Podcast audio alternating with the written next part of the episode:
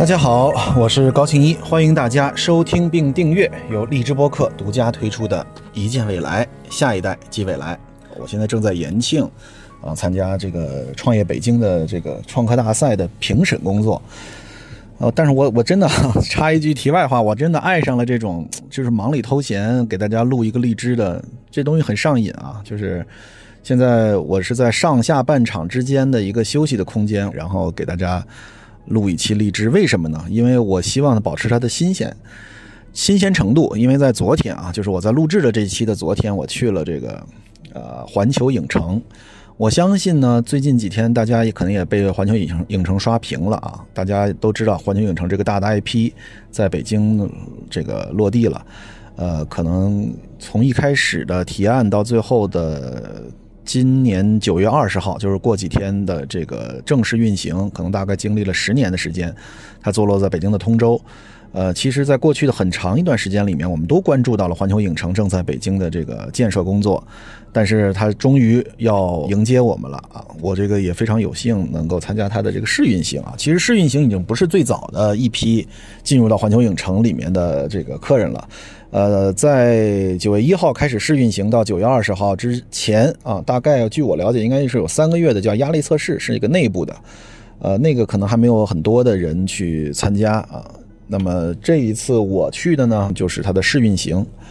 呃，今天我就要跟大家聊一聊我这一次环球影城之旅的一个感受啊，也给大家无论叫种草还是拔草。啊，其实我都没分清楚种草和拔草是什么意思，是种草是给大家推荐，拔草是给大家排雷吗？啊，是不是这意思？大家可以在留言区给我指导一下啊，我真的不知道这事儿。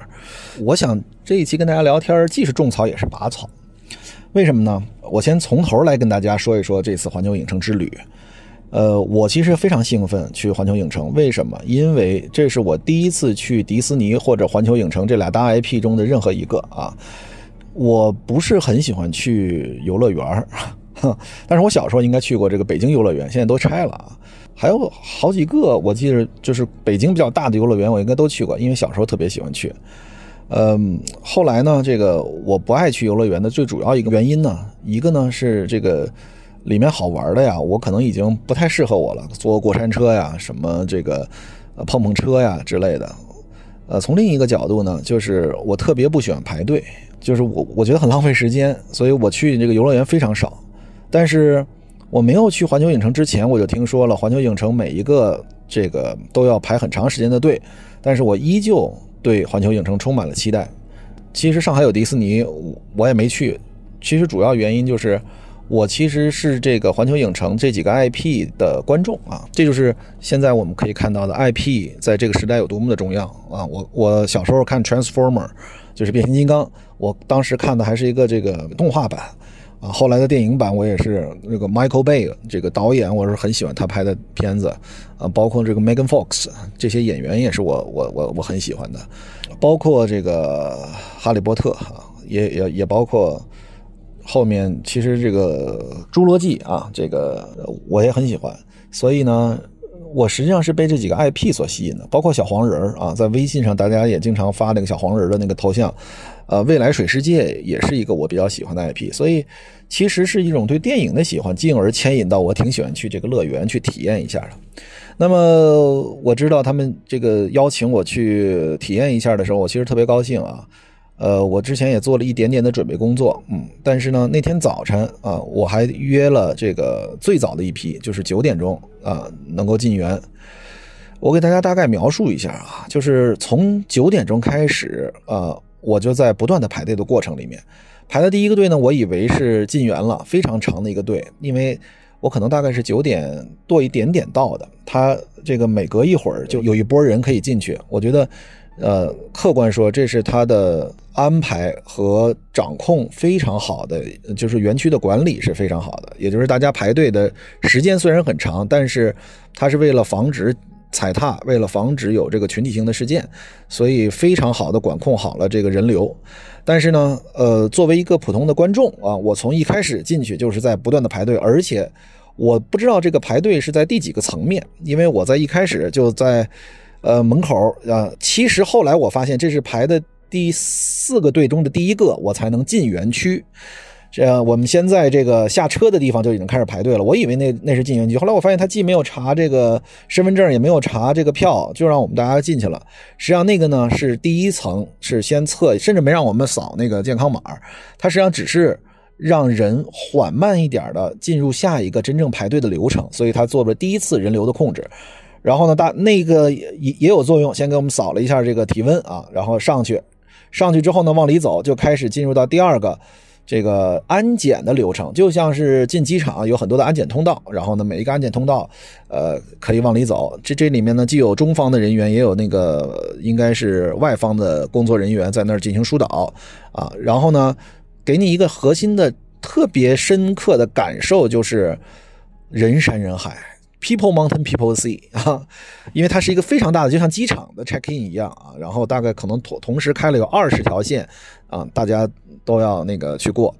好安检过了之后呢，我又以为是，但是在安检的时候就要查这个健康宝，然后呢进去，我以为这一层就是同时也验了票，其实不是，再继续往里走，会到一个城市大道的感觉，就是这个里面是不需要票的，就是那里有什么这个全聚德呀，然后呢阿迪达斯的店呀，然后有一些呃吃的啊，这就是一个城市景观大道。啊，有很多的这个吃喝玩乐都可以在这条道上，然后也有一些卖衍生品的地方，但是这里面包括那个球都还是没有进入到这个，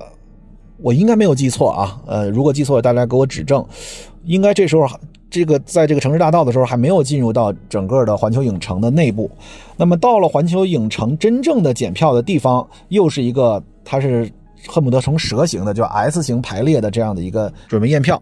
啊，验票呢有两种方式啊，一个是你可以提前把你照片，那么他就可以刷脸，要么带你身份证，如果没带身份证呢，你可以把支付宝打开，里面的这个身份的信息啊，它进行核验。总之是有各种各样的方式，非常简便啊。当我们这个时候核验完了之后，算是进入到环球影城的内部。那么进入环球影城内部的时候。其实是非常激动的啊，就是你看到了是一条街啊，这条街就已经像一个好莱坞的影城啊，你可能会看到了边上就有一些小商店啊，但是呢，大家一定要知道这个一定你得有按着地图，因为呃，这个里面是有，我可以给大家数一下，可能会有多少个景区，比如说有这个变形金刚的基地啊。然后有功夫熊猫的基地，有侏罗纪公园的基地，有未来水世界的基地，有哈利波特的区域，有小黄人的乐园，啊，然后还有这个一个主题公园的入口啊，这就是一整套的这个环球影城里的内部。同时呢，它到下午的时候，我记得就是这个叫环球大巡游啊。呃，各种彩车呀，然后各种这个有 IP 的这个人物就会出现，然后呢，一起就像呃巴西的狂欢节一样，就在街上在在走啊。那么我呢，在这一次呢，因为时间真的啊，我从早上九点钟进去到晚上七点钟出来，基本上呃用满了时间。当然，我听说还还有人 一直坚持到夜里。呃，我去了变形金刚的基地，去了侏罗纪的基地。然后去了哈利波特啊，小黄人和那个未来水世界，呃，和功夫熊猫没有来得及进去。那么一个直观的感觉啊，就是因为现在大家可能也看过一些这个评论，会说觉得北京的环球影城，我们打引号了比较土啊。呃，我问了一些真正去过洛杉矶的环球影城的粉丝，呃，他们也说确实是洛杉矶的这个原版比较好玩儿。呃，还有比如说美食家大熊，我看他的微博，他也说他去过好几个这个环球影城的地方，他没有觉得这个北京的土啊。但是确实，呃，因为北京这是第一期，好像还有第二期、第三期，就是它的 IP 还没有建完啊。这个呢，我进去之后一个直观的感觉，确实觉得它好像不太是我印象中的这个比较精致的啊，就是包括那个呃建筑，我一眼就觉得它很假，对吧？啊，虽然。我们觉得电影里面的很多呃桥段都能够在这个建筑里面有所体现。其实大家带着情怀看的，但是确实制作，呃是不没有我们想象中那么精美啊。但是呢，为什么说洛杉矶的环球影城相对好一点？是因为洛杉矶里面有真正的影城，这个整体的建筑风格也更丰富和洋气。北京环球影城如果不和原版的比啊，作为一个游乐的园区，设施和服务还确实是不错的。呃，但是呢。这个人呐，确实是多，呃，这是试运行，但是大家知道，每一个排队是两个小时起步，基本上，啊，最快的一个可能一个小时四十多分钟我进去的，绝大多数最长的一个时间应该是哈利波特那个，我排了两个多小时，光是吃饭啊，去那个一个餐厅就排了一个多小时，所以这个主要在里面的时间就是在排队。但是呢，如果说到排队，我想跟大家说啊，它这个排队等未来真正开始就是正式营业的时候呢，就会有各种各样不同的票价，呃，有这个什么快速通道票，有 VIP 票啊，就是你多花钱就可以少排队啊。呃，虽然我们不鼓励这样的形式，但是这是一个客观现实。那么，确实，呃，如果是在正常营业的时候，我相信我可能会买那个相对贵一点的票，因为确实排队太崩溃了。而且呢，排队呢，这个过程呢，你会很焦虑，就是因为这个工作人员会在门口大概告诉你这个时间，这个时间一定是远远的长于你真实的排队时间，因为他要拉高你的预期啊。然后这个这样，万一排的时间比较长了，你也。不会突然间因为你的预期，比如你预期一个小时，实际上两个小时，你会觉得很很崩溃。但是如果他告诉你两个小时，你一个小时进去了，你就觉得你占便宜啊，这是一个最基本的心理学。所以到每每个地方都告诉我二百五十分钟，或者或者这个一百五十分钟最少之类的啊。但是实际上大概呢，平均呃两个小时左右时间就能够排队进去。呃，有一点我其实想说的，就是排队的过程呢，因为大家知道现在是九月份，这个其实天气非常的热。我认为环球影城做了很详尽的安排和考虑，比如说他把这个排队的路线设计的相对我认为比较合理，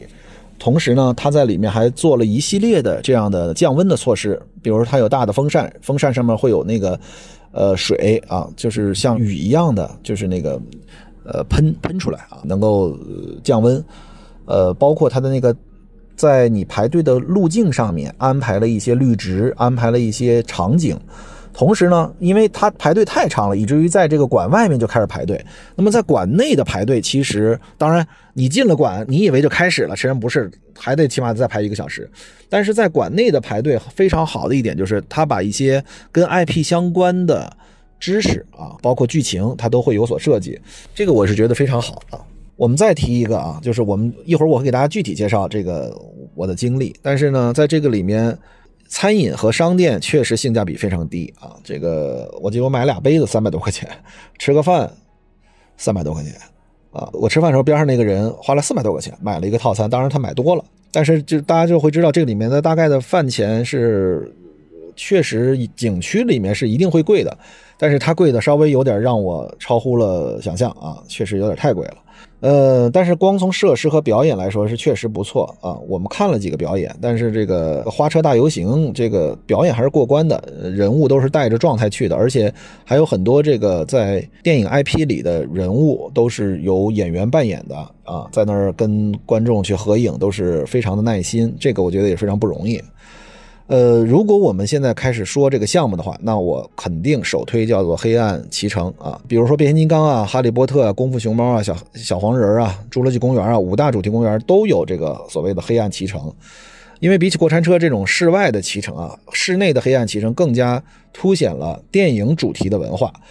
呃，全景五 D 电影真的是惊险刺激。这个我进去之后，整个的感觉就觉得我就参与了一个电影的表演。那个时间比较短啊，就是排队两个多小时进去，可能不到十分钟，七八分钟就完了。但是技术上确实是非常令人敬佩。呃，这个变形金刚的那个，我觉得就是特别身临其境。哈利波特呢，应该是呃后来的新的项目，在技术上，在变形金刚的基础之上，又有前面递进了。呃，不用戴眼镜，呃，裸眼的这个 VR。那么在全景电影基础之上呢，又加了实景，就是它场景转换非常的丰富，就好像我们坐着一个车，在哈利波特的学院里面到处的飞，然后呢会遇到一些的困难，让你去解释，你就好像置身于霍格沃兹那个魔法世界，然后呢跟着哈利波特急速飞行在魔法世界的上空，正面面扛伏地魔，对，然后呢摄魂怪，还有这个巨型的蜘蛛啊等等等等。我看到了有胆子小的游客，基本上就是全程闭眼玩家，就是根本不敢睁眼啊。但是我觉得我都有大概十分之一的情况下是不敢睁眼的。它有一个自动抓拍那个照片，我我的非常狰狞啊面目啊。就哈利波特的这个冒险之旅有这个自动抓拍。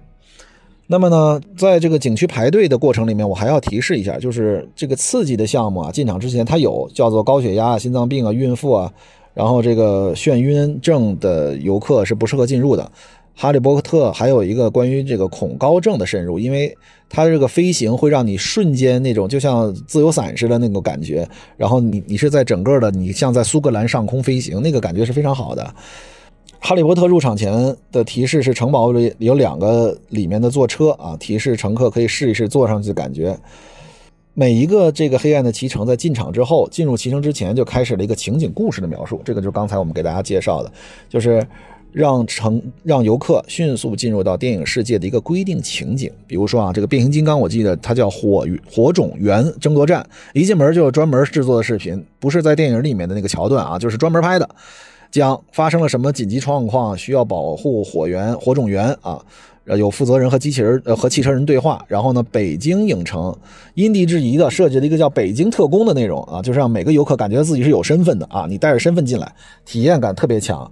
而且呢，也把这个对骑乘设施的介绍加入了剧情里面，会把驾乘的这个车的剧情放进去，作为一款高科技的新兴产品，呃，都是特别好的内容设置。呃，变形金刚啊，侏罗纪公园的大冒险也都有这个驾乘部分的介绍。呃，侏罗纪这个世界的大冒险一进去呢，首先是一个巨大的三百六十度分屏，介绍各种恐龙。这个视频做的非常精致。呃，我知道邢立达就是我的朋友，他是这个呃中国地质大学的副教授，也是恐龙科普的一个非常大的 KOL。呃，他就去了这个。这儿来介绍恐龙啊，这个有人告诉我说，孩子们现在最喜欢的就是恐龙这种动物，既有这个科普的环境在里面，同时呢，呃，又有让大家觉得有很大的冒险的层面的状态和感觉，非常有意思。那么它门口呢，这个三百六十度的大屏介绍各种恐龙，视频做的非常的精致。呃，首先告诉大家这个动物的各种品种，对吧？呃，这样你增加期待感，不然你就知道霸王龙，你都不知道其他的龙，对吧？进场之后呢，大屏幕反复播放着一个生物学家告诉大家如何从基因层面进行突破，恢复远古动物。呃，感觉真的是科技感非常的强。还有专门的一个部分是展示一个缩小版的这个驾乘模型，植入这个剧中的真人介绍的所谓的这个高新科技的车呀，也是一会儿。我们坐上了这个车，进去之后呢，这个侏罗纪也是实景加上电影体验。变形金刚啊，尤其是哈利波特，其实很明显的就是胆小的游客会这个全程就盼着结束。其实他不管他已经这个在这儿排了两个多小时，但是那个感觉是非常的恐怖啊。呃，侏罗纪公园的第一个大绕场的排队的区域墙上有这个各种恐龙的介绍，以及恐龙的体积、长度和一米八的人类的对比图啊，这些其实真的是很长知识。呃，包括比如最大的恐龙是海里的苍龙，在顶上的大视频演了苍龙吃鲨鱼的画面。呃，下面的墙上各种介绍，苍龙有二十一米，然后呢，还有一种什么陆地上，我记得是直立的恐龙有十二米，等等等等。呃，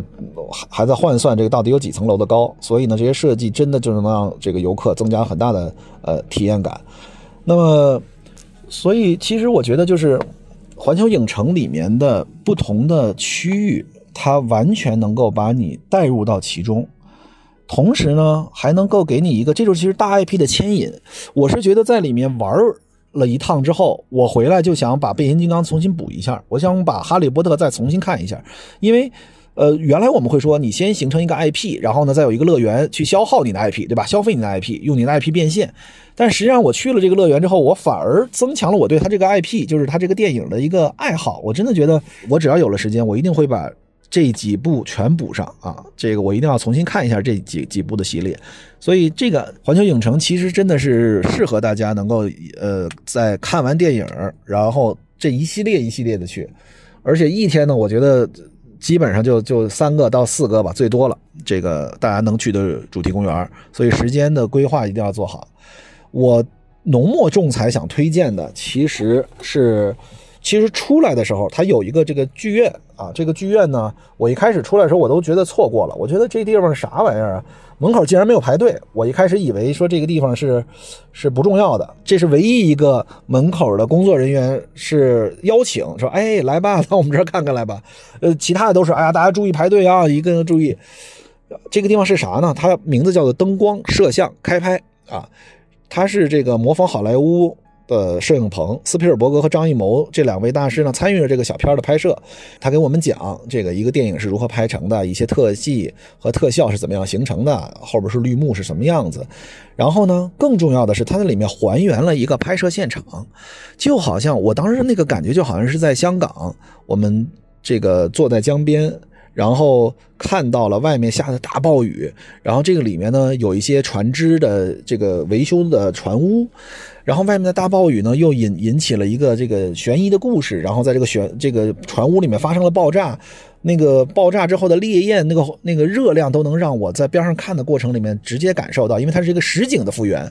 所以在这里面其实我们看到了真正电影的魅力，也是在电影拍摄背后。的一些知识和一些状态和感觉，我是特别强烈建议大家能够去这儿。为什么呢？因为，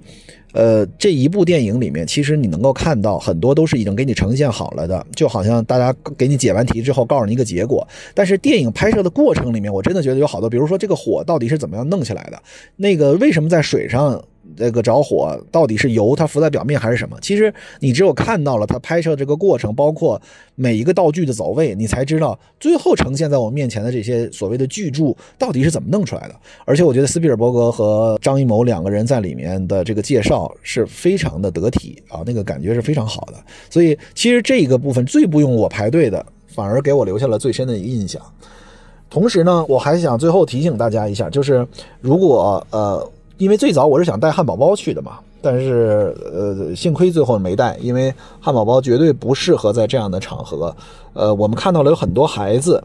包括小婴儿都去了，但是实际上他们第一他们是玩不了这些，比如说实景的五 D 的这个骑乘啊是不可能的，那么他们就能在这个里面逛一逛。呃，但是呢，会让这个家长也非常的这个有负担嘛，对吧？我觉得孩子应该稍微大一些，他才能对这个周围的环境有所体验。这个而且主要是人太多，人这么多，就我觉得对孩子的，包括现在的防疫工作啊，其实是一个不好的。所以我觉得还是孩子要大一些。然后呢，同时我觉得他一定得看了这个 IP，他才能够体会出这个感觉来。所以对于孩子啊，我觉得得是能够看得懂电影之后再去比较合适。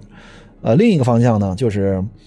老人啊。我其实本来想让我父亲也去啊，但是实际上对老人也是一样，就是他很多的这个体验项目都是过于的这个激动啊，所以我觉得老人可能也不太适合。而且确实还有就是里面能够让人休息的地方不是那么多，而且会非常的疲劳，从早到晚，我自己都觉得到晚上的时候，我都觉得是一个是一个解脱啊，终于结束了。呃，最后我再说说餐厅啊，就是一个叫三把扫帚的餐厅，还有一个叫置景的餐厅，我去了啊。这个三把扫帚餐厅是一个英伦范儿的，但是我发了个微博，我写我说真的，伦敦以南二百英里的地方，乡村做的都绝对比它好吃。当然了，我们也不能期待在园区里吃到多好吃的饭，但是确实那个排了一个多小时的队进去。当然，它的建筑是具有一定特点的，它里面大概是比如说有牛有有这个猪排啊。然后有这个鱼呃炸鱼薯条啊，对吧？呃，毕竟是这个英国题材，他想尝试英伦的这个食物，包括啤酒啊，呃，还有什么这个呃 butter beer 啊，就是这个黄油啤酒。其实那个里面是没有酒精的，大家可以尝试一下。但是它实际上就是一甜水，就是一个饮料啊。但是这个大家对餐厅不要有太大的期待，但是呃去体验一下，我觉得也是没有问题的。但另外一个叫置景的那个餐厅确实是比较一般啊。呃，但是在里面基本上也是汉堡啊、薯条啊这样的这样吃的，还有一些比如说什么盖饭之类的，都是非常简单的简餐，而且价格很贵。我看到了有人带着，比如说这个面包香肠啊，所以我觉得大家以后去的时候应该提前做好这样的规划。但是呢，当最后晚上七点钟，或者说晚上玩玩了一天出来的时候，就在刚才我说那个城市大道那儿有很多值得吃的餐厅，而且那儿的餐厅我觉得味道还是不错的。我们出来在一家。呃，港餐厅吃的，我觉得还相对不错。那么今天呢，给大家介绍了一下环球影城，呃，我的一个小的体验啊，就是进去都体会到了什么，给大家做了一个流水账式的介绍。为什么我要介绍它？不仅仅是因为它是现在热点，大家都在都好像说，呃，微博上一半的人都去了环球影城。更重要的是，它要引出我在下一期要给大家介绍的，叫做元宇宙这个概念。在最近，在这个创投圈非常火的叫元宇宙。Facebook 说以后我们要变成一家元宇宙公司啊？什么叫元宇宙啊？嗯，Metaverse 啊，大家知道 Universe 是宇宙啊，那么它叫 Metaverse，它是一种什么样的技术？它是由人工智能、区块链、五 G、呃大数据，甚至包括边缘计算等等技术合在一起，尤其结合了虚拟现实和增强现实，好像是。呃，一个虚拟的世界里面，既可以有财富的交易，又可以有游戏的身临其境。实际上，我在这一次尤其体验了这个《哈利波特》五 D 的这个骑乘的这个设备，我当时脑子里直观感觉就是，元宇宙的时代真的到来了。技术的发展已经非常的成熟了，在未来很有可能，我们每个人的家庭里面都会有这样的设备。换句话说，只要这个 IP 能够植入，在不远的未来就不需要再去，比如大的环球影城，我们可能在家里有一个这个座舱，或者甚至在很多地方，在商场里面有一个座舱，你就能够去体会到这样身临其境的一个 IP，它未来就买的授权了。所以，科技的发展有的时候真的，我们一个影城需要十年的时间，从规划到建筑、实施到最后的宣传推广，但是科技的发展、元宇宙技术的不断的成熟，没准在未来就在。社区里面就有一个座舱，而在这个座舱里面，你就可以插入不同的卡，甚至不用插卡，你去到不同的 IP 的体验，你就可以像我在环球影城里面的感受一样。所以，下一次我将给大家介绍元宇宙这个概念。感谢大家今天的陪伴，我们下次再见。